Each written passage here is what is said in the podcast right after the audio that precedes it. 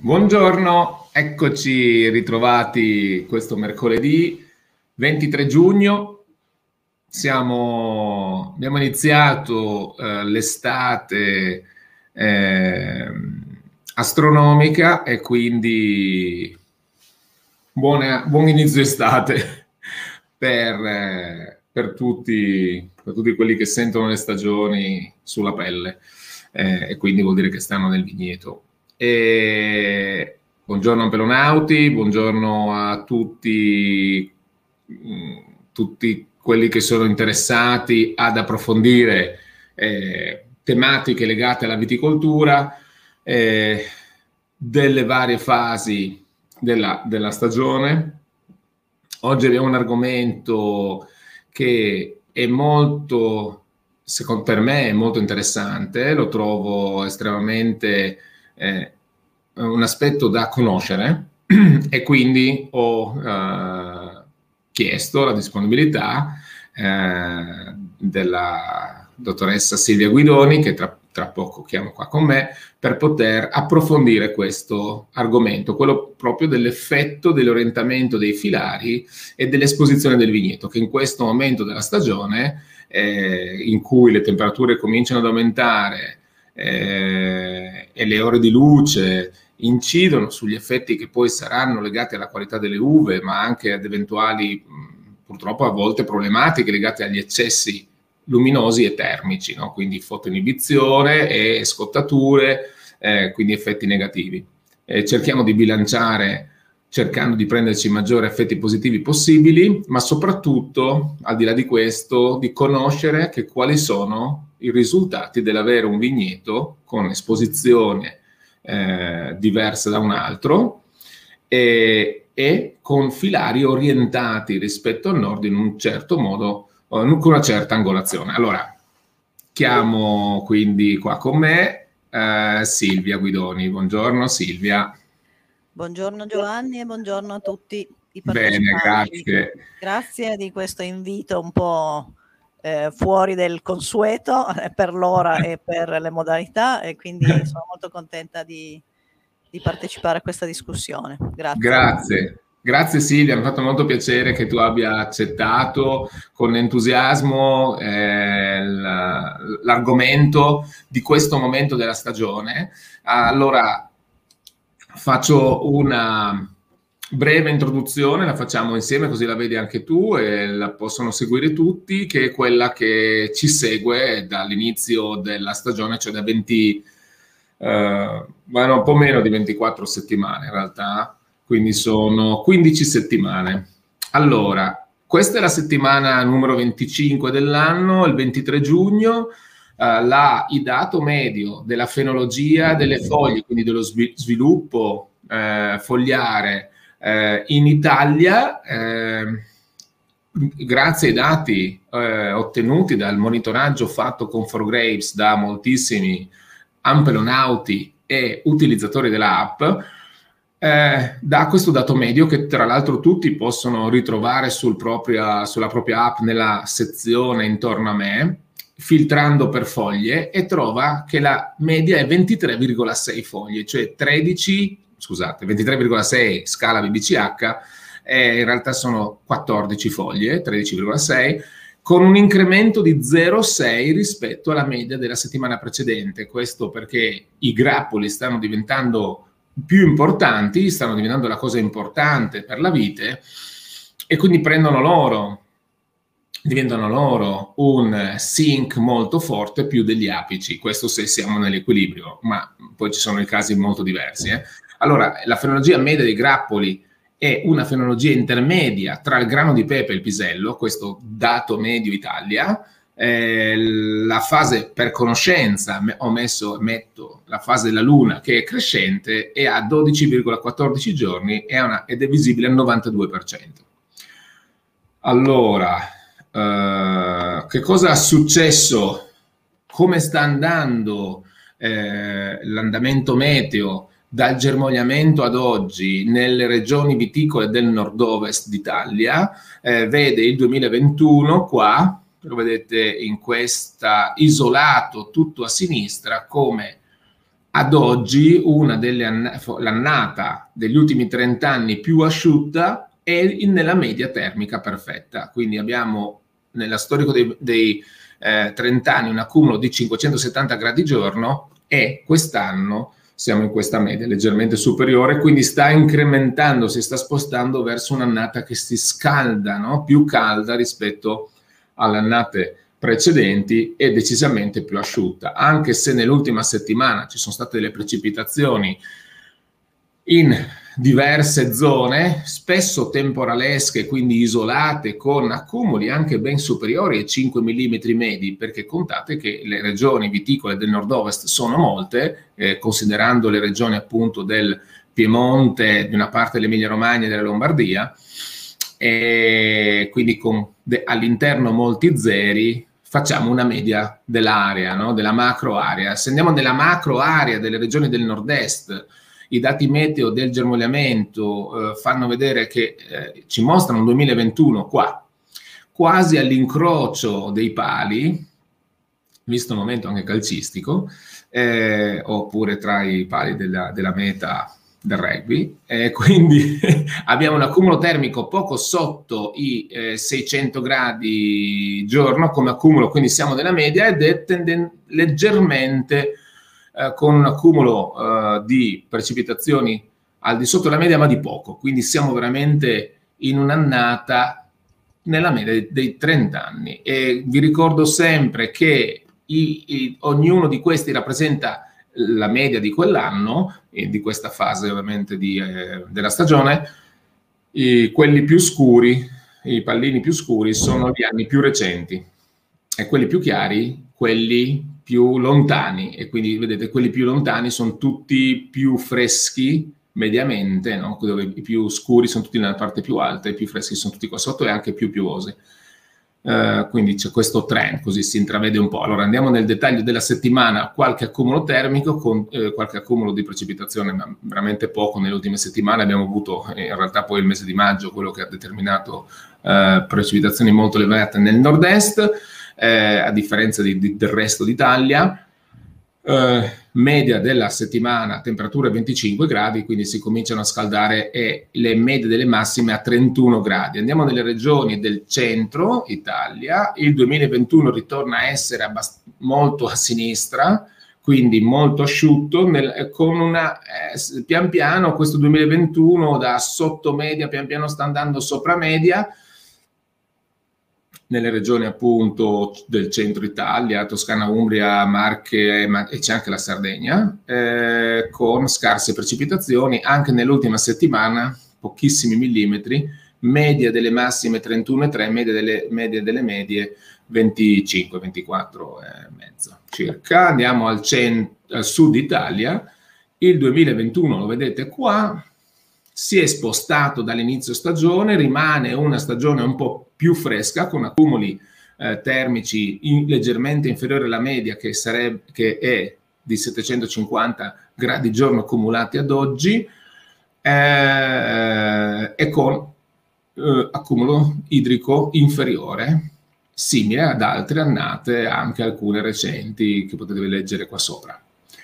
Eh, dettaglio della settimana, media delle medie 28, media delle massime 34, quindi impennata di uh, termica, di, di temperature nell'ultima settimana. Allora, ecco perché, ah sì, ecco perché è importante parlare adesso di esposizione, grappoli, perché se succede qualcosa anche di, di negativo, eh, adesso è il momento in cui può succedere ed è adesso che possiamo anche gestire la chioma, ma adesso ne parliamo con Silvia. Allora, nella Côte d'Or, così ho l'occasione di eh, salutare eh, il mio amico Pierrick Boulet di Volnay e, e, ci facciamo un po' di cultura oltre Alpe per dire che il 2021 è media termica, anche qua però con ba- scarse accumuli idrici, eh, quindi ben al di sotto della, uh, della media degli ultimi 30 anni. Qua vedete c'è un trend più recenti sono veramente tutte qua, un po' nella sinistra dell'accumulo termico. E poi nell'ultima settimana, ecco qua, che ha avuto precipitazioni molto elevate, abbassamenti termici, infatti così, anche sentendoci, ha confermato che stava, ha piovuto per due giorni eh, di fila, quindi pensate anche un po' anche no, alla difesa, eh, lì siamo alla fine della fioritura, insomma, elementi che ci fanno cambiare anche la gestione eh, qua, sintesi, torniamo in Italia, sintesi della quindi fenologia, vedete che questa rappresenta la media dell'andamento di quest'anno, quella linea chiara lo scorso anno, la linea rossa la media degli ultimi dieci anni di fenologia rilevata in Italia. Stiamo per arrivare a grano di pisello e quindi poco dopo ci sarà la prechiusura grappolo 77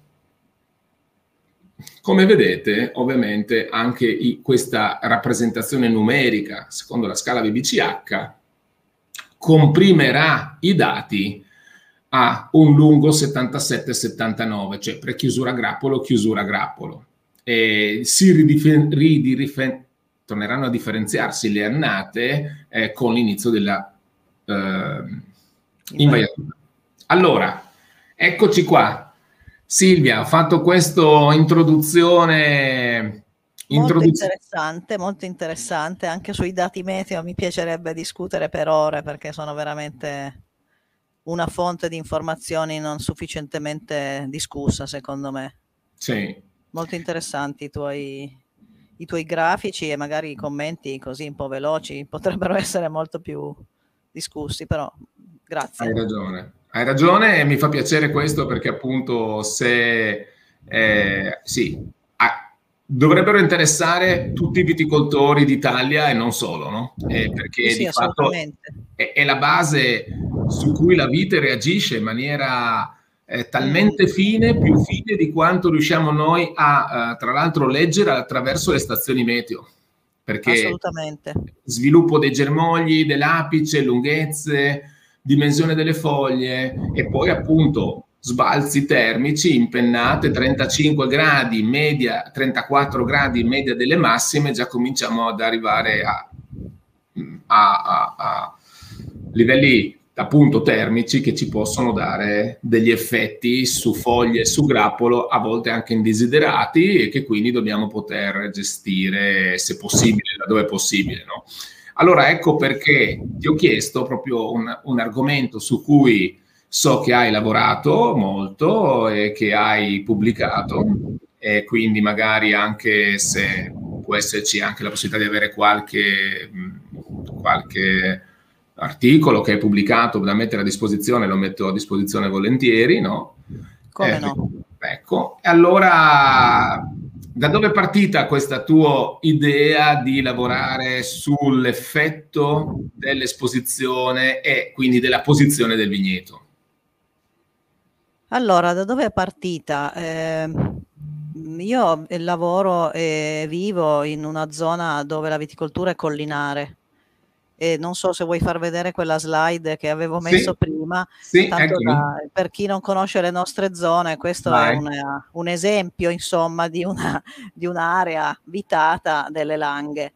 Eh, quindi per me questo era il paesaggio standard e non mi preoccupavo più di tanto. Poi qualche anno fa, diciamo, forse era già all'inizio del secolo, diciamo così, eh, ho eh, visto dei lavori fatti da un mio collega in Sudafrica il quale collega eh, lavorava in zone di pianura e aveva messo su un meraviglioso vigneto di una prova sperimentale in cui aveva messo a confronto eh, quattro diversi orientamenti dei filari e aveva delle informazioni molto interessanti, dapprima legate agli aspetti di sviluppo vegetativo, aspetti fisiologici, eccetera, e poi eh, nel tempo, perché questa vigna ovviamente poteva essere una, una bellissima fucina, e quindi mm. nel tempo ha poi studiato eh, tutti gli aspetti microclimatici, questo già un po' più recentemente, nonché di qualità delle uve.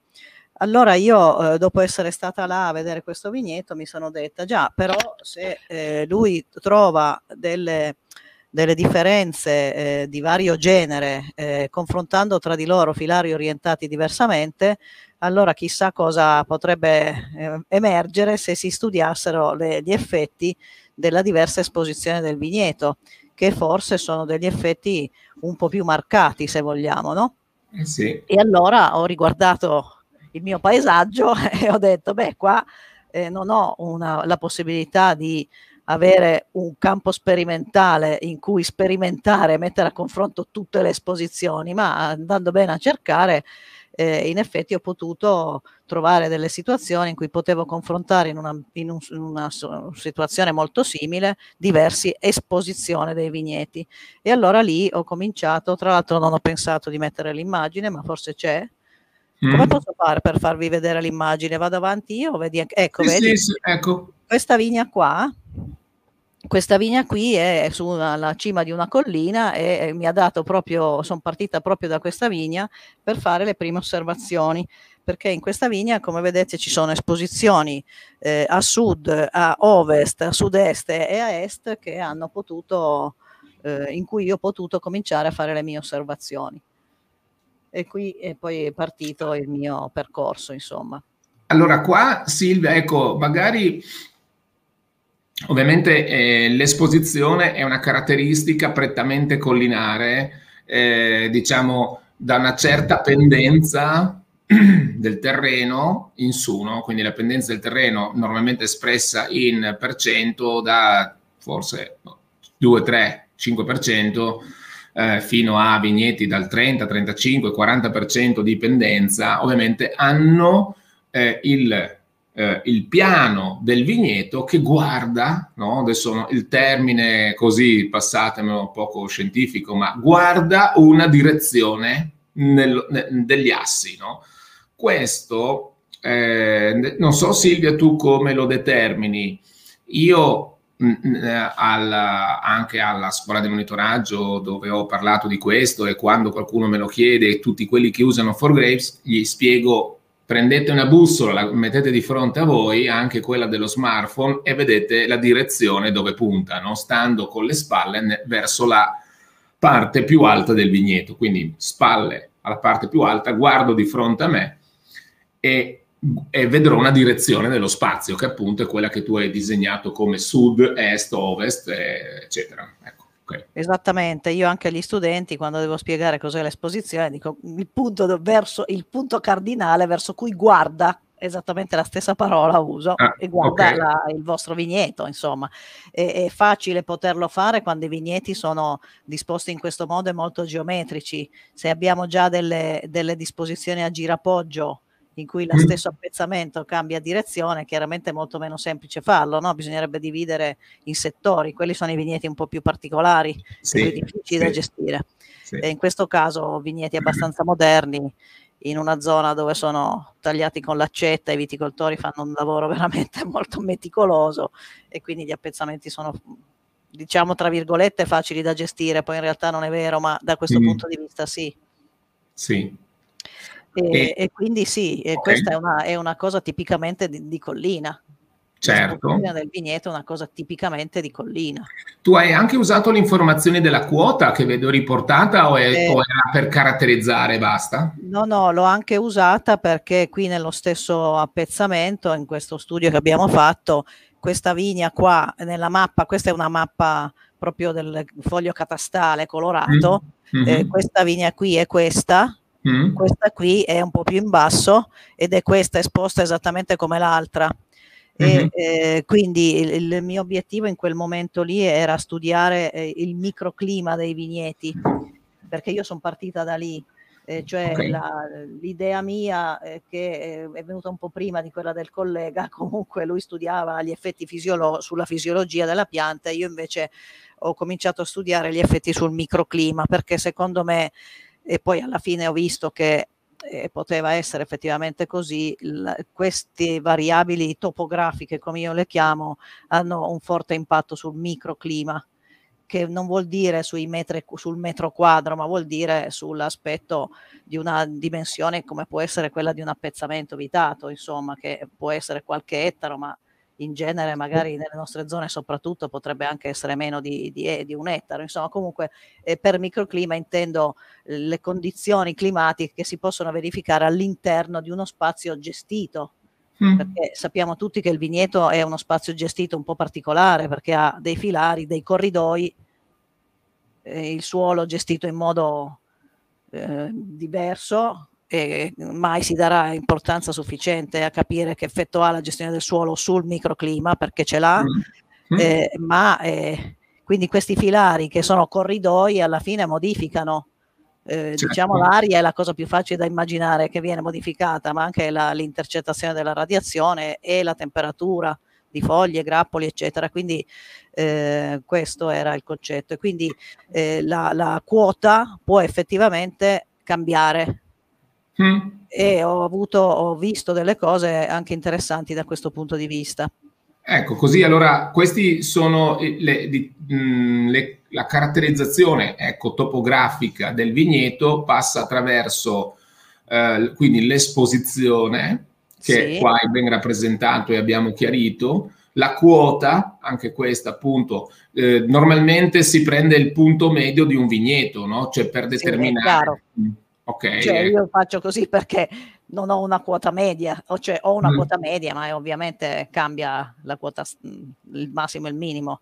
ecco, quindi per essere precisi potete dirigervi al centro del vostro vigneto e leggere la quota al punto in cui siete, questa è la quota media di quel vigneto ed è un'informazione che è chiara. E poi abbiamo, eh, ecco, l'orientamento dei filari, perché anche qua tu avevi esposizioni e contemporaneamente orientamenti dei filari. Esatto, esatto. Eh, beh, eh, da questa immagine è facile vedere eh, che le esposizioni sud, che ha, dunque nella nostra area, per chi la conosce, i, i, i filari sono quasi sempre sistemati lungo le curve di livello. Mm. Per cui è, è, facile dire che il, l'orientamento dei filari è perpendicolare alla pendenza. Mm-hmm per cui se io ho un vigneto esposto a sud, la pendenza sarà, eh, l'orientamento dei filari sarà est-ovest. Est-ovest. Certo. E, il contrario per uno esposto a ovest o a est. Ovviamente mm. le situazioni intermedie avranno orientamento dei filari intermedio. Sì, e l'orientamento dei filari, so che tu hai un sistema interessante per, per eh, valutarlo e ci sto un po' pensando e ci ho ripensato dopo che me l'hai detto, mi pare sì, vai pure. Anche questo trova uno spazio quando la prima volta che si descrive il vigneto per caratterizzarlo e, e, e quindi comprenderlo un po' meglio, c'è uno spazio in cui viene, scritto, viene chiesto l'orientamento dei filari gradi nord. Quindi io intendo e ho spiegato anche semplicemente, ci, eh, mettendo sempre questo, lo smartphone, che tanto ormai ce l'abbiamo in tasca, ed è la nostra bussola, il nostro cellulare, la nostra agenda, eccetera, eccetera, eh, il nostro mangiadischi. Eh, allora, p- parallelo, posizionandolo eh, parallela, in maniera parallela no? al, alla, al filare stesso e guardando eh, che cosa dice la bussola, ehm, scriverà la direzione, cioè i gradi nord, lo mette in automatico.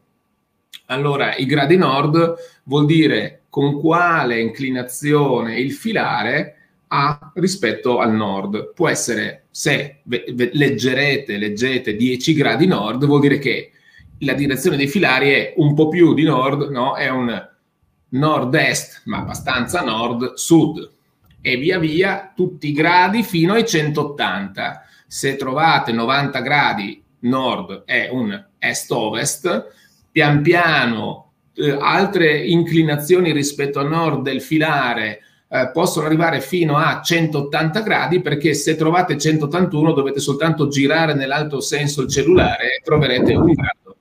Ecco, quindi è stato standardizzato da 0 a 180 gradi nord. Questo è eh, un modo pratico per dare un orientamento numerico che poi può essere tradotto in se ho, se ho 90 gradi ho un est-ovest, se ho 45 è un nord-est-sud-ovest. Così ecco, capite anche che eh, per avere mh, corrispondenza a quello che tu ci dirai, no, uh, Silvia, sul, sugli orientamenti. Ok. Eh, sì. Ehm allora, Eh, allora, io eh, no, volevo dire questo, che è molto sì. più eh, da, da, antica quale io sono, un po' vintage, eh, anziché usare lo smartphone, che per me rimane un telefono anche fastidioso, eh, io uso Google Earth. Quando sono seduta comodamente a casa mia, prendo Google Earth, vado sui vigneti e lì ah, trovo certo. tutte le certo. informazioni. Giusto. Trovo davvero tutte le informazioni, non sono precisissime, sì. però è un altro modo per fare questo lavoro, insomma. Sì. Sì, sì, beh, ma non sono precise, ma per il nostro utilizzo vanno benissimo. Assolutamente, quindi. sì, sì, eh, assolutamente. E la quota, queste cose qua, la pendenza, misura, cioè si può fare qualsiasi cosa anche abbastanza velocemente. Sì. Eh, di cosa vogliamo parlare a questo punto? Io direi che... Eh... Sì, allora no, qualche... Allora abbiamo inquadrato che il vigneto può essere posizionato in diverse parti dello spazio. Io andrei a vedere quindi qual è stato il tuo lavoro e quali sono uh, i primi risultati climatici, cioè cambiam- che cosa cambia in un vigneto con esposizione a est rispetto a ovest o a sud dal punto di vista di temperatura, per dire. Adesso abbiamo visto che le temperature stanno aumentando eh, e quindi... Eh, eh, dunque, allora io non so se tediarvi con delle figure o dei grafici, però eh, prima di parlare della temperatura io partirei dalla radiazione. Ah, meglio, quindi, certo. Ecco, adesso de- vediamo se Ecco, per ah. esempio, io vi farei vedere questo schemino qua che ho, eh, come dire, rubato sì. a una mia allieva, la quale probabilmente l'ha carpito da qualche docente che ha spiegato questo, questo fatto. Io questo disegnino non l'avevo mai fatto e magari a te potrebbe, potrebbe essere utile.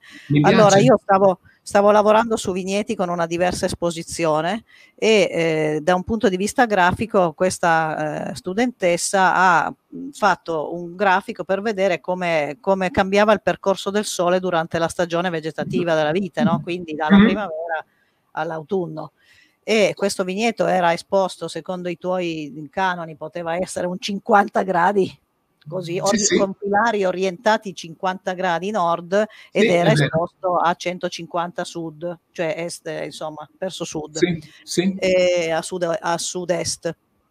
Allora eh, si vede molto bene che all'equinozio di primavera il, la radiazione colpisce in modo diagonale la, i, i filari, quindi la faccia del filare sarebbe rappresentata da questo lato verde, sì. viene colpita in diagonale in questi momenti e al sì. solstizio d'estate, cioè ieri, eh, mm. sia all'alba che al tramonto, colpisce, eh, in questo all'alba eh, passa attraverso i filari, mm-hmm. quindi passa sopra. Eh, al tramonto intercetta eh, nell'altra direzione. Insomma, comunque, quando noi siamo nelle fasi eh, est- dell'inizio dell'estate eh, in, fil- in, vigneti anche esposti verso est o sud-est, noi abbiamo in realtà un'intercettazione della radiazione abbastanza lunga durante la giornata. Eh, certo. E lo stesso potremmo avere cambiando le, gli orientamenti. Insomma, forse noi non prendiamo mai sufficientemente a, in considerazione il fatto che le giornate no, a, a, diversa latitudine, ovviamente, perché questo è un, è un valore che cambia a funzione della latitudine, ma le ore di luce e quindi l'intercettazione della radiazione da parte della chioma cambia perché la radiazione arriva con un angolo più ampio. Quindi in questo periodo dell'anno non c'è solo un, boh, un, innalzamento delle temperature abbastanza fisiologico, diciamo, ma c'è anche una eh, quantità di radiazione elevata che raggiunge le chiome in funzione della latitudine, in funzione di come sono orientati i filari.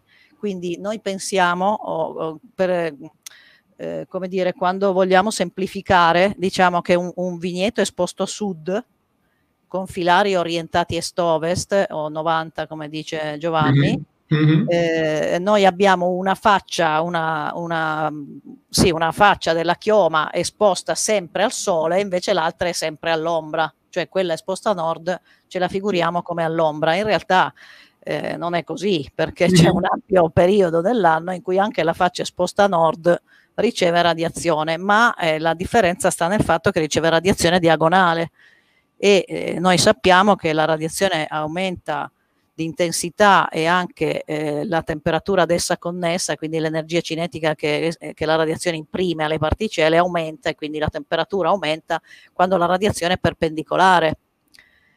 Quindi eh, in quel caso lì è vero che i vigneti eh, esposti a sud con orientamento dei filari est-ovest hanno radiazione, intercettano radiazione anche nella parte a nord della chioma, ma con un'inclinazione eh, meno, meno, perpendicolare, cosa che invece eh, si verifica maggiormente quando i vigneti sono esposti a est o a ovest.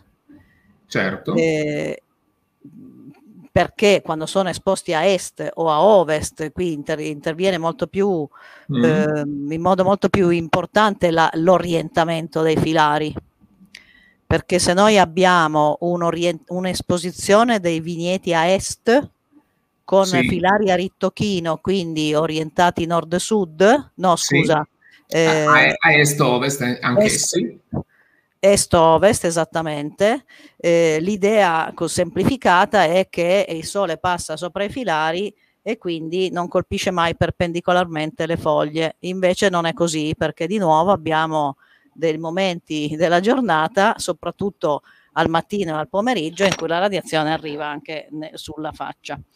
Eh, se invece nella stessa situazione i filari sono orientati nord-sud, Ovviamente l'esposizione a est della pendenza fa sì che la mattina tutta la chioma intercetti la radiazione più o meno perpendicolare a seconda dell'ora del giorno, mentre al pomeriggio eh, l'altra faccia della chioma intercetta più o meno radiazione in funzione, se vogliamo, della pendenza, perché qui interviene il problema dell'ombreggiamento tra i filari. Per cui se la pendenza è molto forte, i filari si fanno ombra da, da, un punto, da, un cer- da, una certa ora in poi, se la pendenza è meno forte, chiaramente la, l'ombra reciproca cambia, eh, cambia di, no, di, durata, diciamo. E chiaramente anche questo dipende poi da cosa c'è intorno al vigneto, no? perché nel, nell'immagine che vi ho fatto vedere prima noi avevamo eh, niente in questo caso, ma avevamo qualcosa in, nell'altro caso, mm-hmm. quindi siamo in un fondovalle, magari dietro abbiamo una collina che fa ombra e quindi questo cambia eh, però se rimaniamo fermi sul concetto della, dell'orientamento dei filari dell'esposizione senza pensare cosa c'è intorno, questa è un po' l'idea, no? Eh, Tra l'altro, scusa Silvia se ti interrompo, quello che c'è intorno, giusto lo accenno, se questo è un bosco, questo avrà un effetto anche termico. Assolutamente sì, mm. e non solo e mm. non solo, però eh, non, non, aggiungiamo entropia. No, no, scusa, era, era una no. riflessione che la lascio lì. Poi... No, no, ma è, è assolutamente così. Eh, no. Però dicevo, f- facciamo l'esempio a ovest del vigneto esposto a ovest. Sì. Con i filari orientati nord-sud. Sì. Di nuovo abbiamo una faccia della chioma esposta a ovest e una esposta a est. Quindi sì. di qua abbiamo la radiazione perpendicolare a seconda della pendenza nelle ore del pomeriggio e ecco. meno impattante la radiazione della mattina. Allora, qua è interessante l'angolazione, quindi con cui il, eh, arriva la radiazione solare, no? la, l'angolazione rispetto alla chioma. Esattamente, esattamente. C'è un'ora del giorno e di un certo periodo dell'anno in cui questa è massima? La, cosa, la radiazione o la temperatura? Sì. No, no, la radiazione è la temperatura connessa, cioè un'ora del giorno a cui, ecco. Allora, io ti potrei far vedere questa cosa che sì. nel tuo, nella, nella, screen in cui io vedo te e vedo il banner sopra l'immagine, se puoi toglierlo per caso ecco. così vediamo anche l'altro pezzo. Ecco. Vai. Allora, eh, qui avevamo fatto sempre in quei vigneti lì ehm, la, l'andamento del quello che noi chiamiamo il giorno tipo calcolato per un periodo di, in questo caso mensile, quindi luglio, mm. agosto, settembre, mm-hmm. in cui possiamo vedere due cose, secondo me, poi probabilmente anche altre, ma eh, le, eh, la, quello che vediamo sono l'andamento della radiazione giornaliera, che più o meno mm. è sempre una campana, come si mm. può notare. Mm. E le varie linee rappresentano tre, le tre situazioni del vigneto mm. e vediamo che eh, le, le, le, relazioni tra le linee sono sempre abbastanza costanti, cioè il vigneto, la linea rossa che è il vigneto esposto a ovest ha una radiazione che aumenta un po' più tardi la mattina e scende un po' più tardi il pomeriggio, ma questo mi pare che sia abbastanza eh, intuitivo. Eh, le, le, differenze sono casomai nei, nel valore quantitativo, non tanto tra i vigneti, ma tra i periodi dell'anno, per rispondere alla tua domanda. No? Sì. Questa era mi, una radiazione misurata eh, sopra la chioma, per cui eh, la situazione non, non, cambiava in funzione dell'esposizione, perché la radiazione sopra la chioma si misura in assenza di eh, eh, ostacoli, per cui mm-hmm. è, è, abbastanza intuitivo che non cambia più di tanto. Eh, si vede bene come per dire tu mi chiedi ecco, qual è brava. il momento in cui c'è la, il, esatto. massimo, il massimo e vediamo che ovviamente perlomeno questo è fatto alle nostre latitudini, siamo intorno al 44 e qualche di latitudine in Langa e, e quindi eh, il massimo della radiazione si ha in luglio-agosto, ma a settembre già cala parecchio. Mm-hmm. Già cala parecchio. E qua si vede una cosa interessante che io poi ho anche osservato quando confrontavo macro aree, cioè l'area eh, di una zona di vigneti in cui eh, la collina, proprio c'è una, un'orografia delle colline in cui le, i vigneti sono pre, in modo predominante esposti a est, perché la Langa ha un'orografia un po' particolare e quindi mm. abbiamo una fascia di, vigne, di colline eh, completamente esposta a est o quasi, la fascia, sì. un'altra fascia che è completamente esposta a ovest o quasi, e poi c'è una zona intermedia e questa stessa differenza noi la, la abbiamo osservata eh, proprio mettendo insieme vigneti di quelle diverse aree e quindi le aree in cui i vigneti sono predominantemente esposti a est o esposti a ovest hanno un'intercettazione della radiazione annuale che noi chiamiamo l'insolazione, insolation mm. dice in inglese, mm-hmm. che è la quantità di radiazione che colpisce quella porzione di territorio eh, durante l'anno e si vede molto bene che eh, le, le, le, esposizioni che ricevono più radiazione sono il sud-est e il sud-ovest. Non è il sud e non è il nord ovviamente, ma sono il sud-est e il sud-ovest. E questo è un elemento che lo mettiamo come importante, nel senso che è un elemento che caratterizza le, delle esposizioni in maniera appunto uh, chiara abbastanza chiara e in sì. effetti si vede anche qua a luglio un po, meno, un po' meno evidente la differenza perché comunque i livelli sono sempre parecchio alti e poi magari c'è un po' di differenza tra i giorni, ma questo comincia a diventare evidente ad agosto e anche a settembre. Quindi l'esposizione a sud ha un, una quantità di radiazione un po' meno eh, un po' meno alta che non nelle altre due situazioni. E questo io potrei farvi vedere una tabella eh, in cui, eh, scusate, ma ho messo le, sì, le, sì, fai, fai. le informazioni un po' in modo eh, così random e qui vediamo effettivamente, qui avevamo, eh, questi sono i risultati di questo, di questo studio di cui vi parlavo adesso e abbiamo i gruppi di vigni esposti a est, sud-est, sud-ovest e ovest e qua sì. vediamo la radiazione, la radiazione intercettata durante l'anno e vediamo che sud-est e sud-ovest hanno effettivamente una, un'intercettazione maggiore eh, delle altre situazioni che sono l'est e l'ovest eh, e quindi eh, teniamo conto di questa questione.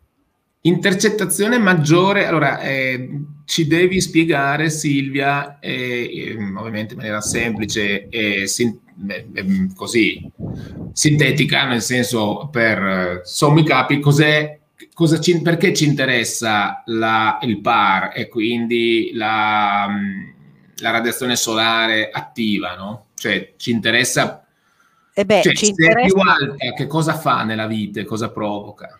Allora, eh, da un punto di vista più generale, eh, più è alta la radiazione e più possiamo attenderci un aumento delle temperature. Ok. Che questo con la vita ovviamente ha degli effetti. Ecco. E eh, l'altra cosa è che può influenzare tutti i processi fotosintetici o tutti i processi che dipendano dall'intensità della radiazione. Ok.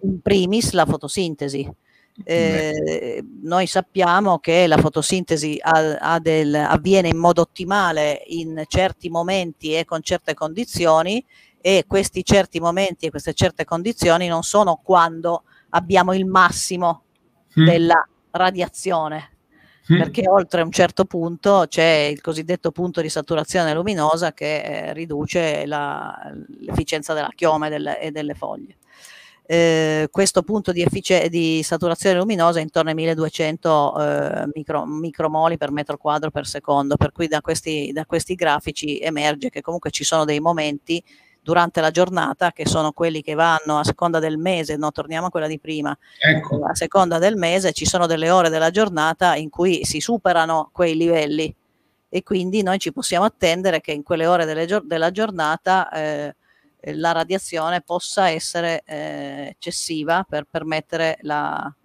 la, il funzionamento della pianta, ma noi sappiamo anche che la radiazione porta con sé il, il, la conseguenza, se vogliamo, poi io non sono un'esperta di fisica, ma eh, c'è un aumento di temperatura che è dovuto a vari aspetti, tra cui anche all'incidenza della radiazione.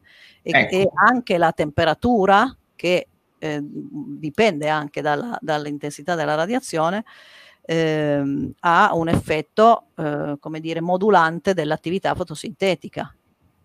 Quindi, e quindi quello che può essere interessante è, è andare a valutare sia la temperatura della chioma, se vogliamo, ma io ho ritenuto molto più, molto più no, anche utile eh, valutare la temperatura dei grappoli, perché alla fine è, è, un po' quello che a me interessava ai tempi, quando ho cominciato a fare tutto, perché la temperatura sulla, mh, del, dell'acino influenza i processi metabolici all'interno dell'acino e in particolare tutti i metabolismi secondari che sono quelli che portano alla, alla, sintesi dei polifenoli, delle varie molecole aromatiche, eccetera.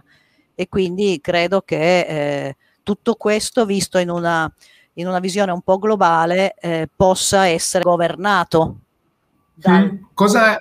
Mm. dal, progettista, direi, più che dal viticoltore, perché, perché eh, tutto ciò, secondo me, vi faccio ancora vedere un paio di, di, di grafici eh, sì. Questa è la radiazione che noi abbiamo misurato all'interno della chioma mettendo dei sensori più o meno nella zona dei grappoli per avere un'idea okay. di quanta radiazione veniva intercettata da, dalla zona dei grappoli. Ovviamente noi lavoravamo in uh, vigneti commerciali che quindi erano gestiti secondo le, le tecniche eh, in uso, l'azienda era la stessa, per cui le tecniche erano le stesse, per cui noi non avevamo una chioma sì. completamente che copriva i grappoli, ma eh, eh ovviamente era rieggiata, sfogliata secondo eh. le tecniche. Ma quello che viene eh, evidente in queste immagini è che la radiazione intercettata nella fascia grappoli eh, dipende anche dall'esposizione in, in mm. generale andiamo a guardare per esempio il, la linea nera che è quella del vigneto esposto a sud della, della collina in alto, vediamo sì. che il picco di radiazione all'interno della chioma lo si raggiunge verso mezzogiorno, poi c'è questa caduta, eh, ora legale, quindi è a luna che c'è il sole proprio a picco, quindi sopra le foglie, quindi eh, arriva meno radiazione sui grappoli, poi mm. risale il pomeriggio, cioè ha questa, questa forma un po' a campana abbastanza stretta, mentre sì. eh, sia a, a, est, cioè la, la, linea, no scusate, la linea blu a est, ha questa radiazione che si alza moltissimo la mattina. Quindi questi sono momenti in cui la radiazione è assolutamente idonea a far fotosintesi. Mm. Quindi eh, perfettamente se arriva sulle foglie questa radiazione ovviamente molto alta e poi al pomeriggio ovviamente scende dopo che il sole passa dall'altra parte della collina mentre a, est, a, ovest i picchi sono molto più bassi, i picchi radiativi sono molto più bassi, c'era un picco eh, che arrivava la mattina perché evidentemente passava attraverso la, la serie dei filari, non c'era ombreggiamento tra i filari e poi sì. c'era questo picco al pomeriggio. Il picco al pomeriggio è interessante notare che era tra le 16 e le 17. Questa era una vigna che aveva una pendenza intorno ai 25 gradi, una cosa di questo 20-25. E quindi la radiazione eh, arrivava più intensa eh, eh, nelle ore del pomeriggio. Eh, e questo trend, anche se con intensità diverse, cambiava, eh, nei, era simile nei mesi. Questo cosa aveva comportato? Aveva comportato eh, delle diverse temperature, anche a, a, delle diverse temperature all'interno della chioma. E quindi l'interessante di nuovo a seconda del momento della stagione vediamo che la temperatura del vigneto esposto a est che adesso ha la linea rossa eh, eh, si innalzava la mattina ma poi scendeva rapidamente, quella del vigneto esposto a ovest eh, era, eh, aveva una, una, un trend di ascesa molto più lento per raggiungere il picco in corrispondenza del picco radiativo che sì. è una cosa abbastanza evidente, mentre a sud c'era questo, ehm, questa situazione un po' intermedia. La linea che comparavamo alla stessa, alte- alla stessa quota delle altre due è questa della linea nera. Mm. Eh, questo è vero a luglio, è vero ad agosto ed è anche vero che in questi due periodi eh, a ovest si raggiunge il picco di temperatura globale della giornata, quindi è quello il momento in cui c'è il massimo della radiazione in quei vigneti. Mentre andando più avanti nella stagione, che per noi è quella in cui matura la maggior parte dei vitigni, mm. eh, la temperatura a ovest era più fresca, quindi durante il periodo della maturazione la temperatura a ovest è più fresca sia rispetto a est che rispetto a sud, all'esposizione sud. E questo si ripercuoteva anche sulla temperatura eh, dei grappoli che voglio farvi vedere, ecco qua. Ah, sì, sì, eh, la temperatura dei grappoli in realtà eh, il, la bacca eh, o l'uva non reagisce nello stesso modo dell'aria all'aumento di temperatura e questo secondo me è stata una cosa molto, molto interessante che sinceramente non mi aspettavo. Eh, se andiamo a confrontare la, ehm, questa temperatura che è quella dell'acido, Mm. Vedete che nonostante che ad ovest noi avessimo il picco di temperatura la temperatura degli acini si manteneva sempre eh, abbastanza eh, eh, come dire, modulata rispetto alle altre situazioni. E l'interessante notare è che si manteneva sempre sotto i 30 gradi. Eh, adesso questo mese di agosto era un, la, il 2011, non so se ve lo ricordate, è stato un anno, se tu lo vai a cercare nella tua... Nella tua caldo è stato un anno molto caldo con una mm. stagione mm. calda sì. molto prolungata sì. e comunque anche durante la maturazione se a est avevamo acini che raggiungevano i 35 gradi eh, a ovest non superavano mai i 30 sempre durante il periodo della maturazione questo chiaramente ha un effetto sul, sul metabolismo dell'acino e quello che vorrei un po' portarvi perché questa è proprio una cosa che a me piace un sacco Vai. è che la relazione tra la temperatura dell'aria e la temperatura dell'acino ha eh, ovviamente una, un andamento li, eh, rettilineo lineare, ma mm. con un'inclinazione della retta e quindi una regressione diversa in funzione dell'esposizione del vigneto.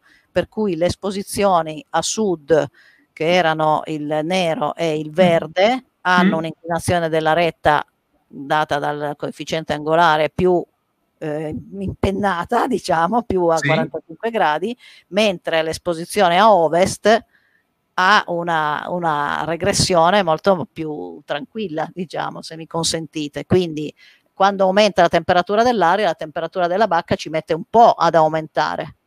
E, e quindi e questo... aumenta fino a un certo livello e poi quando scende la temperatura del giorno chiaramente ritorna ad un livello più basso. Quindi si può tradurre in una specie di inerzia? Cioè, un'inerzia termica nel senso è, è, più fresco, rimane più fresco e alla fine anche quando la temperatura dell'aria è elevata questa massa non si scalda così come quelle che hanno preso sole dall'inizio del mattino? Eh, in realtà non, so, non ci ho mai riflettuto in termini di inerzia, ma forse no, perché è proprio l'aumento della temperatura che non c'è, perché la radiazione non arriva quasi mai, arriva tardi in, a, a, a, riscaldare l'acino. Quando arriva okay. l'acino si scalda però siccome la, la radiazione ha poi questa caduta, eh, dunque mm. questa è, no, questa è la temperatura, eh, comunque la, la, temperatura vedete che ha questa caduta rapida dopo il picco, sì. mentre a est non ha caduta rapida, si mantiene costante perché comunque la temperatura del giorno eh, nelle ore centrali della giornata è ancora alta ovunque, anche a est.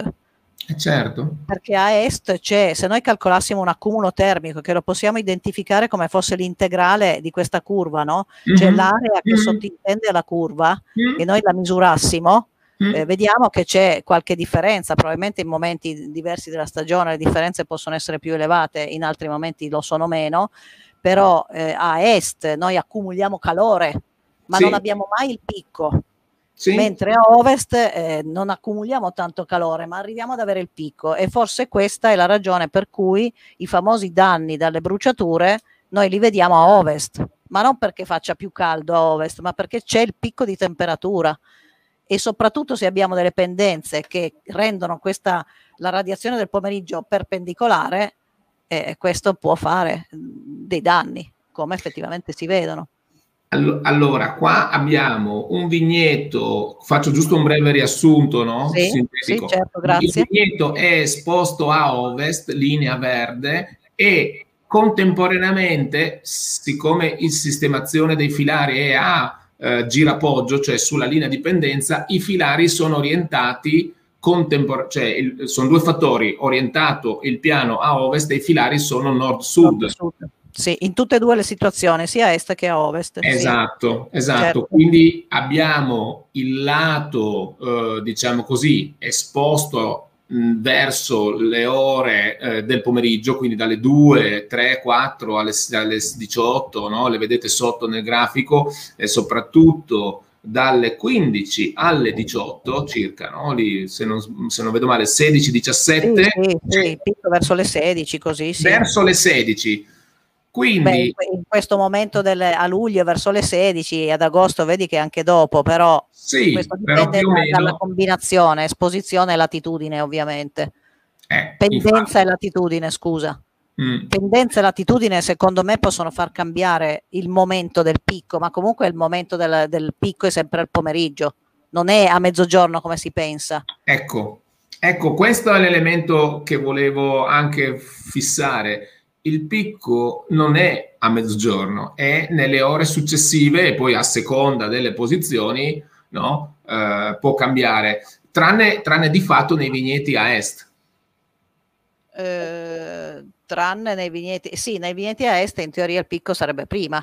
Esatto, Sì. lo abbiamo nelle ore, diciamo Eh, così, prima del mezzogiorno. vi- prima che il sole vada dall'altra parte, perché anche Certo. qui è una questione di, di ombreggiamenti e di inclinazione dei raggi solari.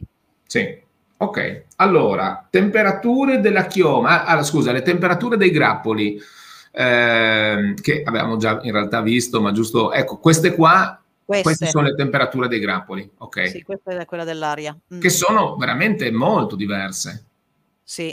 Tanto diverse, cioè eh, le temperature del grappolo, questa anche per me, anche quando ho letto il tuo lavoro alcuni anni fa, quando l'ho, l'ho- l'ho- rintracciato, l'ho visto con interesse l'ho letto e poi l'ho anche presentato, tra l'altro, Mm. all'Academy for Grace agli amperonauti, quindi lo conoscono. Eh, Ah, questo fattore del eh, eh, i vigneti esposti ad est hanno dei grappoli che si scaldano, raggiungono temperature eh, addirittura più elevate di tutti gli altri vigneti.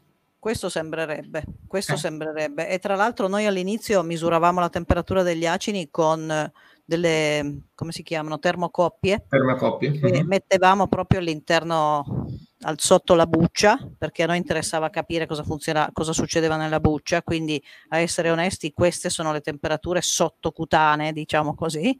Mm.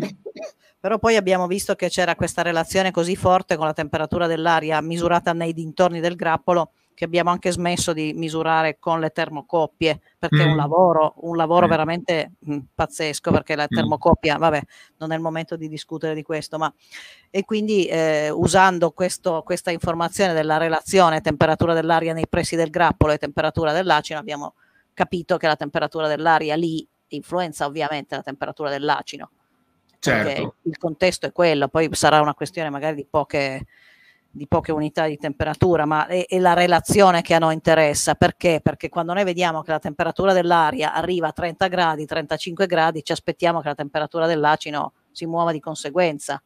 A seconda di dove siamo, eh, aumenta di più o di meno.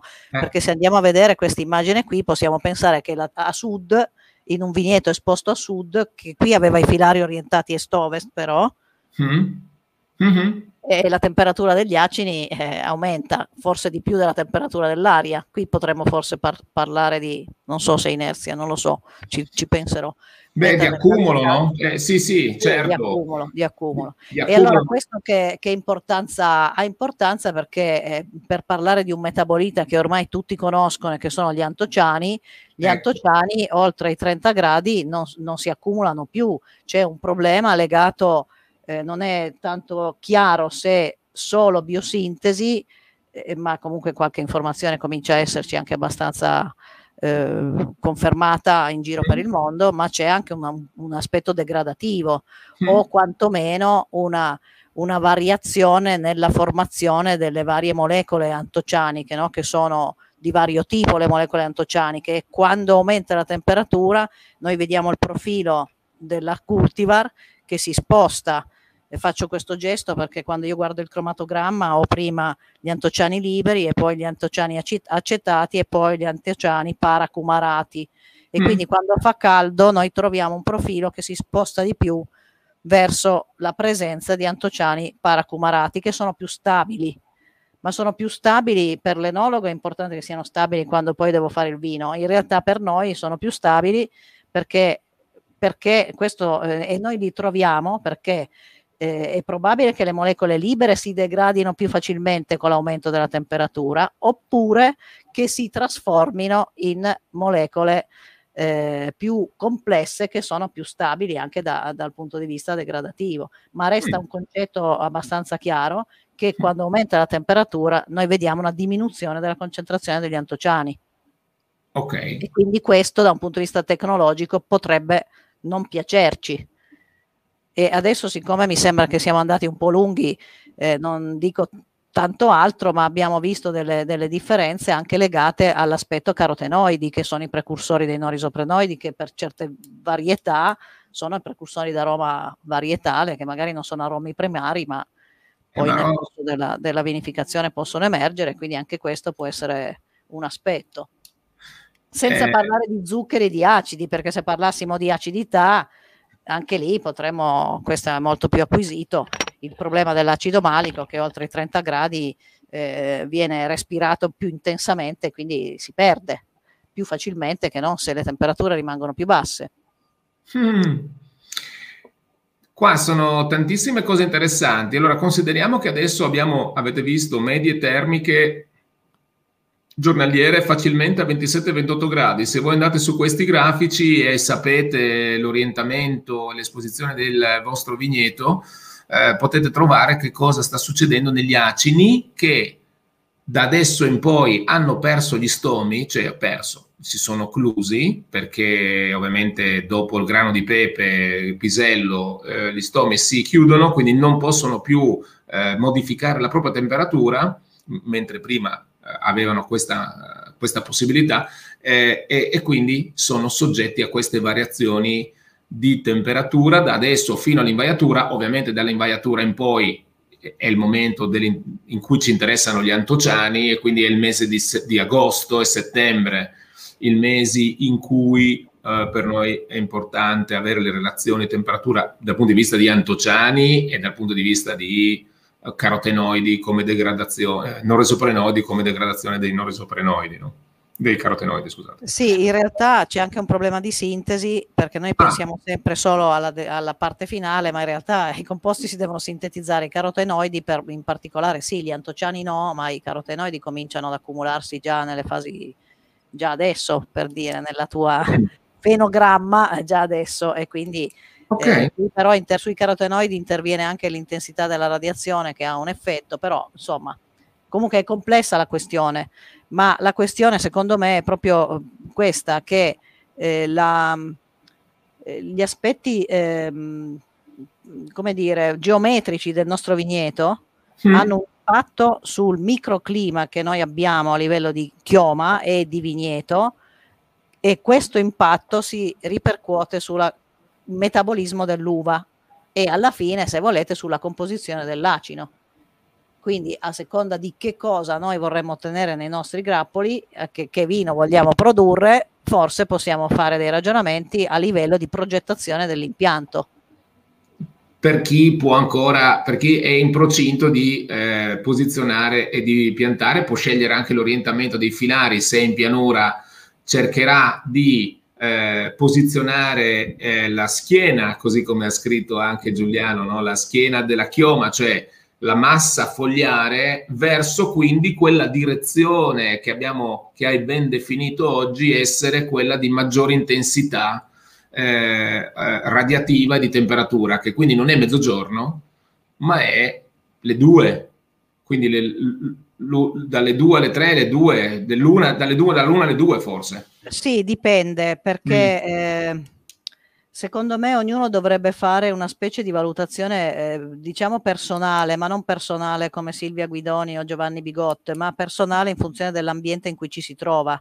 Mm. Perché eh, io ovviamente do questi dati che ho raccolto in un ambiente ben preciso, a una certa latitudine con certe pendenze. Giusto. Le cose potrebbero cambiare in altre situazioni, anche se le relazioni tra i problemi secondo me rimangono simili, ma eh, è molto importante tutto ciò, e dimenticavo di dirlo, in un'ottica di cambiamenti climatici.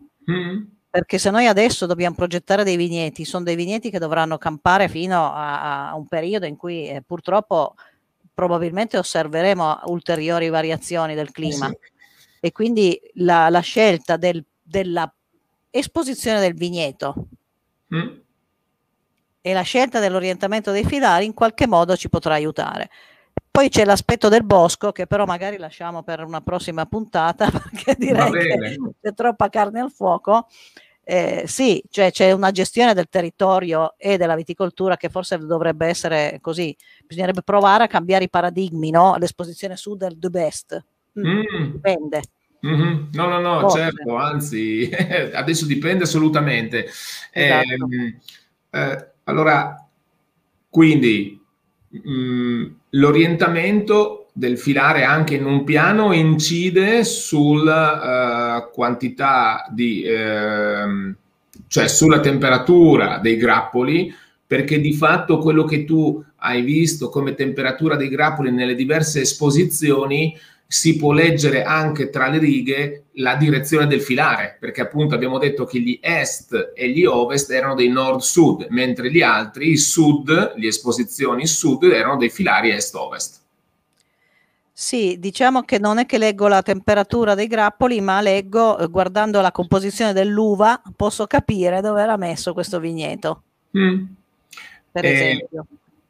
Sì, allora... Eh, in, in pianura, scusa, eh, è una cosa di cui ancora no, di cui non abbiamo parlato stamattina, ma è di cosa succede sul suolo. Ieri ne mm. parlavamo, no? Mm-hmm. Perché mm-hmm. noi parliamo sempre di radiazione intercetta- intercettata dalla chioma perché quella è, eh, come dire, io dico sempre la fabbrica che deve produrre delle cose, no? Quindi mm. a noi mm. interessa la radiazione che inter- viene intercettata dalla chioma. Non teniamo tanto in considerazione quanta radiazione viene persa sul suolo o raggiunge il suolo, per quello che prima dicevo, il suolo ha un'importanza determinante e questo ovviamente è, una, è un aspetto che eh, aprirebbe di nuovo una discussione molto, molto vasta. Però lasciamolo lì come punto chiaro, no? come eh, topic, cioè i, abbiamo parlato di effetti eh, della radiazione sulla temperatura e l'efficienza della chioma in diverse posizioni, no? E, e, la, e abbiamo parlato della chioma, abbiamo parlato di grappoli, uh-huh. nel confronto con l'aria, di fatto hai messo un altro elemento che, che va preso poi insieme, cioè dovrà essere affrontato nell'insieme del vigneto, cioè il terreno, il suolo, che, che quindi uh, avrà delle, anch'esso delle variazioni di temperatura e quindi di uh, evaporazione e, e quindi di eh, gesti- eh, disponibilità idrica diversa proprio in funzione della sua esposizione, anche qua quota, pendenza, tutti i fattori che incidono eh, e sono collegati con la chioma, perché una chioma poi eh, certo. Eh, potrà resistere, il grappolo stesso e la chioma stessa avrà delle capacità a subire, tra virgolette, ricevere tanta radiazione se avrà una buona dotazione idrica, altrimenti le sue capacità di eh, reazione sono sempre più minori, fino, sono sempre... Eh, sì, sì, inferiori in assenza inferiori, di acqua. Esatto. Certo. E ti dirò sul suolo, eh, fondamentale come si gestisce il suolo. Mm. Perché il suolo sì, eh, può accumulare radiazione e scaldarsi, ma c'è anche un aspetto, un aspetto di radiazione riflessa. Mm che però non vi, non vi, racconto, così vi mantengo curiosi sempre che qualcuno no, no. abbia questa curiosità. E quindi quello, quello, cambia anche il microclima a livello di chioma, soprattutto se usiamo delle forme di allevamento a ceppo medio-basso, cioè con i grappoli abbastanza vicini al suolo. Guarda che qua ci segniamo tutto e non sfugge più niente, eh? cioè verrà tutto, verrà tutto, ritornato come domande. Allora, ci sono un po' di domande e così in questi minuti ah, okay. finali cerchiamo di rispondere ad alcune. Eh, ho visto quella di Amadeo, Amedeo, che era un, eh, in realtà, um, apprezzava il, il, lo spunto di ragionamento in termini di microzonazione per vigneti esistenti eh, nella gestione di crudi di, in vinificazione, quindi bene, Amadeo hai letto giusto. Poi ci sono alcune altre domande, io ne ho anch'io una. Eh, Intanto vado. Allora, eh, senti, vogliamo togliere questa condivisione? La devo togliere io? No, no, no, eccomi qua, scusa, brava. Giusto. Ah, ok. Ok, allora, so. ci sono altri eh, eh, ricercatori in Italia o nel mondo che si stanno occupando di questo? Ehm, così come lo stai facendo tu? Questo per poter dare letture a regioni della Sicilia, della Puglia, della Campania, della Sardegna, cioè appunto tu hai detto bisogna fare degli approfondimenti in altre regioni, tu sei nella, nel, nel, net no, dei ricercatori e, de, mm, e di chi allora, si occupa. Eh, io eh, ho fatto ultimamente un articolo che è stato pubblicato poche settimane fa, mm. che è quello da cui vi ho fatto vedere le tabelle di prima. Mm. Eh, quando ho dovuto scrivere la letteratura eh, aggiornata, qualcosina ho trovato mm, in termini un po' particolari, cioè eh, articoli che raccontano dell'effetto della topografia del territorio, eh, ma spesso in termini di quota e quindi confrontando le quote, perché questo è un altro di quei temi legati eh. al cambiamento climatico, quindi si sta valutando cosa succede se si cambia la quota. Okay. Eh, il mio collega Hunter, che è, è, quello che ha raccontato, che ha studiato l'effetto dei, se vuoi eh, condividere lo schermo, io faccio vedere ah, sì, ecco. l'immagine ecco. di, quella, di quella vigna questa è dall'alto da Google Earth per l'appunto la vigna in cui lui compara i diversi ehm, orientamenti dei filari, il suo nome, se togli il banner si vede anche una, la citazione di, di, uno dei suoi articoli, eh, si chiama Hunter, ha scritto una serie di articoli su mm. questo tema relativi a questa vigna, per cui se qualcuno è interessato può andare a scaricarseli, ce ne sono veramente, ce ne saranno 5-6 con anche colleghi italiani. Eh, e, e lui fa questo, questo, studio molto meticoloso e molto particolareggiato ormai da anni sulla pianura però. Mm. Poi per esempio ci sono dei colleghi, c'erano uh, i colleghi siciliani di Palermo che avevano scritto delle cose eh, simili eh, però credo che la persona che si era occupata di questo fosse una dottoranda o una mm. persona che comunque non è più un ricercatore, quindi mm. un po' i temi, c'è qualcuno qua e là sparso per il mondo, ma un po' a spot, non è un tema perché da un punto di vista sperimentale, se uno non ha una vigna di questo genere, diventa è difficile avere il campo sperimentale tagliato con l'accetta come molti sperimentatori vogliono avere. E allora è vero, come suggeriva eh, la persona che ha scritto il messaggio, che quando si fa la zonazione, questi sono aspetti da tenere in considerazione, eh. forse di più di quanto non siano stati presi in, in considerazione finora, o meglio con un'altra ottica, perché la zonazione ovviamente prende in considerazione gli aspetti climatici, non, sì. non tantissimo gli aspetti topografici. Sì. E quindi sì, c'è qualcuno, non, non tantissimi comunque. Eh, ma comunque, ecco, per avere un panorama, già questi sono alcuni riferimenti che così possono dare informazioni e appunto eh, poi se mi dai magari anche un, un, un, un link, un PDF, io ne, lo traduco. Lo, allora, io ti do il PDF dell'articolo che è uscito adesso. Ok.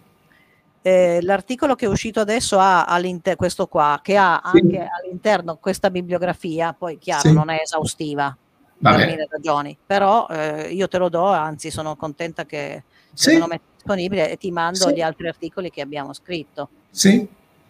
Mm. Eh, allora, qualche domanda? Eh, allora, Francesco Russo, ciao Francesco, cosa ne pensate per quanto riguarda l'accumulo del grado zuccherino in base all'esposizione? Eh, eh, cosa ne pensate? Eh, ne pensiamo che il grado zuccherino dipende dall'esposizione delle foglie e non da quella dei grappoli, tanto per essere eh. chiari, questo è, è vero.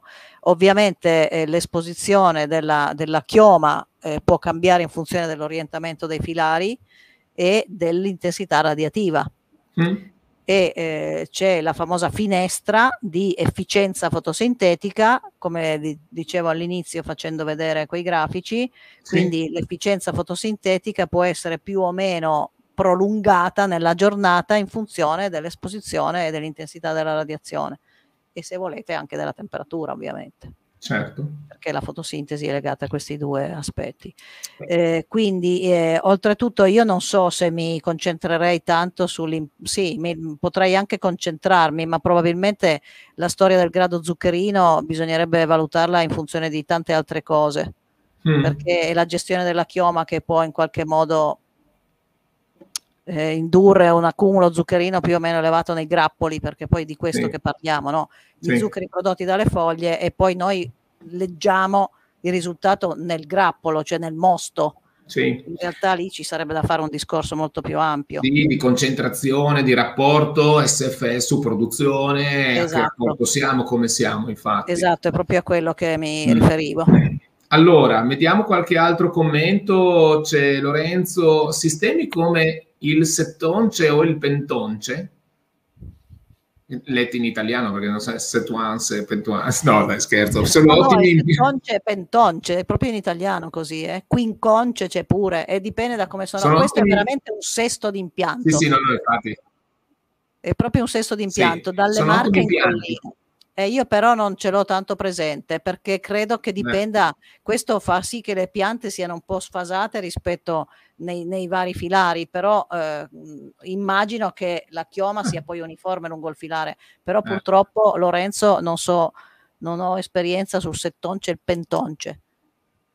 Forte però, casomai chiediamo a Lorenzo eh, se ci dà qualche informazione in più. Poi Uh, avevamo Lorenzo, Lorenzo Passagallo che è interessante approfondire l'andamento dei carotenoidi e l'influenza del bosco, infatti ce le siamo annotate come due elementi su cui ritornare. A... Comunque sui carotenoidi c'è anche un articolo che ti mando, scritto sempre da noi su quelle linee lì, ah, due sì. articoli di approfondimento, quindi ve li faccio avere, comunque sì. sì.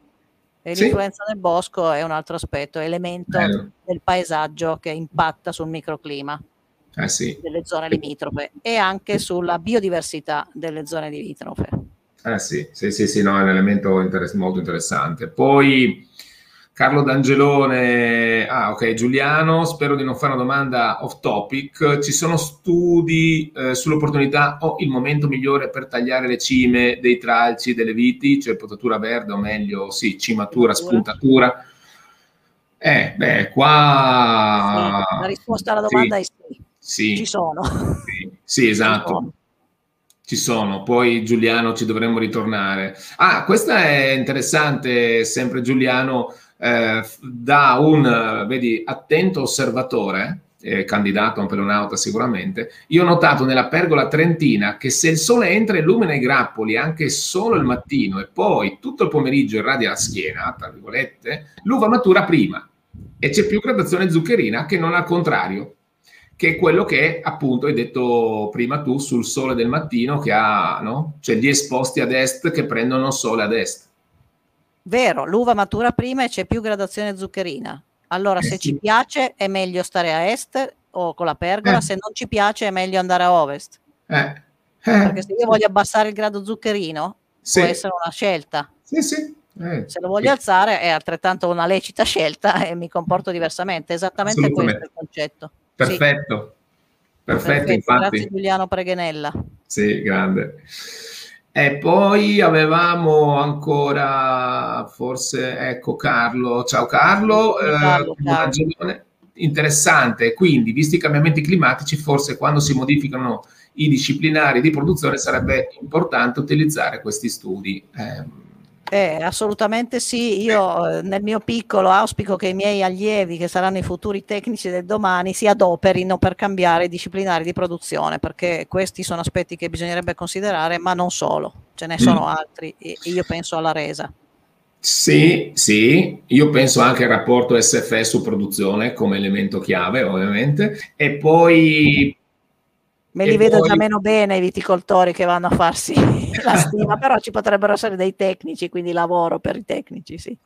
No, e, e, poi rimane sempre, secondo me, importante che elementi che qualche volta si danno troppo per scontato, proprio quelli di cui abbiamo parlato oggi con te Silvia, sono invece in realtà ancora elementi da conoscere che pochissimi conoscono e, che potischi, e, e quindi non conoscendoli non fanno una gestione del, della chioma, della defogliazione, dell'altezza del taglio, della progettazione del vigneto, così anche come eh, ci diceva Monica Massa che appunto dice grazie per aver evidenziato l'importanza della progettazione del vigneto e della gestione del suolo ma lo, lo, si potrà fare solo con la consapevolezza che questo ha un risultato appunto sugli antociani, sui carotenoidi, sugli effetti dell'accumulo zuccherino, delle acidità e quindi pensate a quanto incide queste scelte e quindi se io non faccio le misure, non ho sotto mano la mia situazione, poco da fare, vuol dire che non le farò mai. Quindi primo step, così in chiusura di questa ora un quarto del mercoledì mattina,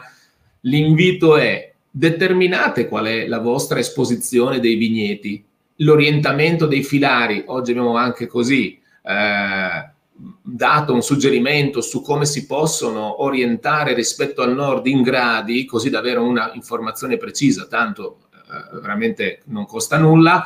Eh, la quota ce l'avete eh, per la fare... Pendenza. Ecco, la, la pendenza. pendenza.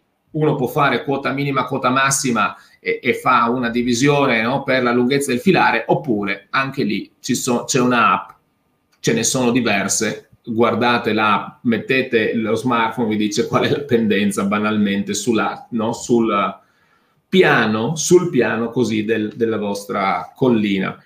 Senti, ma ancora più banalmente, da giovane marmotta si può usare l'orologio per fare questi calcoli. Grande. Questo è quello che io faccio ai miei studenti, loro impazziscono. Fantastico. Stanno lì, giocano, eh, però loro hanno lo smartphone e perdiamo tutta la poesia. Ecco allora, ultimo commento, Angelo Fiorillo, eh, cambia la fotosintesi netta a livello di chioma tra le varie esposizioni?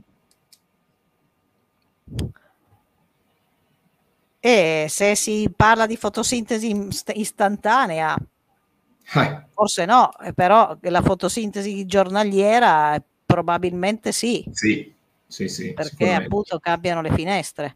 Poi io voglio sottolineare che tutti questi discorsi che abbiamo fatto si riferiscono alla spagliera come forma di allevamento. Eh? Giusto, giusto, bravo. Cosa esatto. succede nelle pergole o cosa succede sì. nelle forme espanse d'alberello? Uh-huh. Oppure le forme a Y, tipo che ne so, la lira. Sì, sì. Qualche anno fa un mio studente ha mosso le rotelle, lui non, era, non aveva pregiudizi e preconcetti e immaginava una, una spalliera inclinata mm.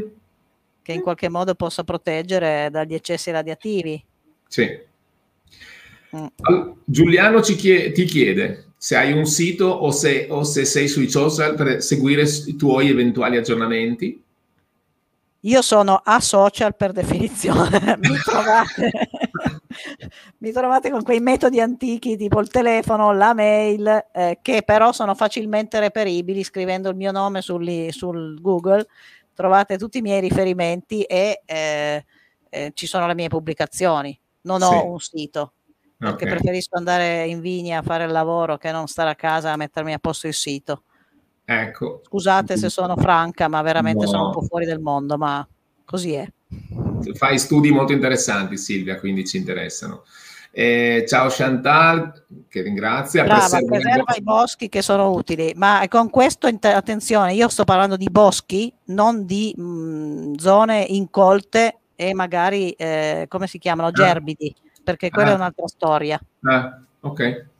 No, no, tra l'altro attenzione anche adesso, cioè, l'altra, l'altra, settimana abbiamo parlato, parlato, con il professor Pavan della lotta allo scafoideo per la limitazione della mm. flavescenza dorata, no?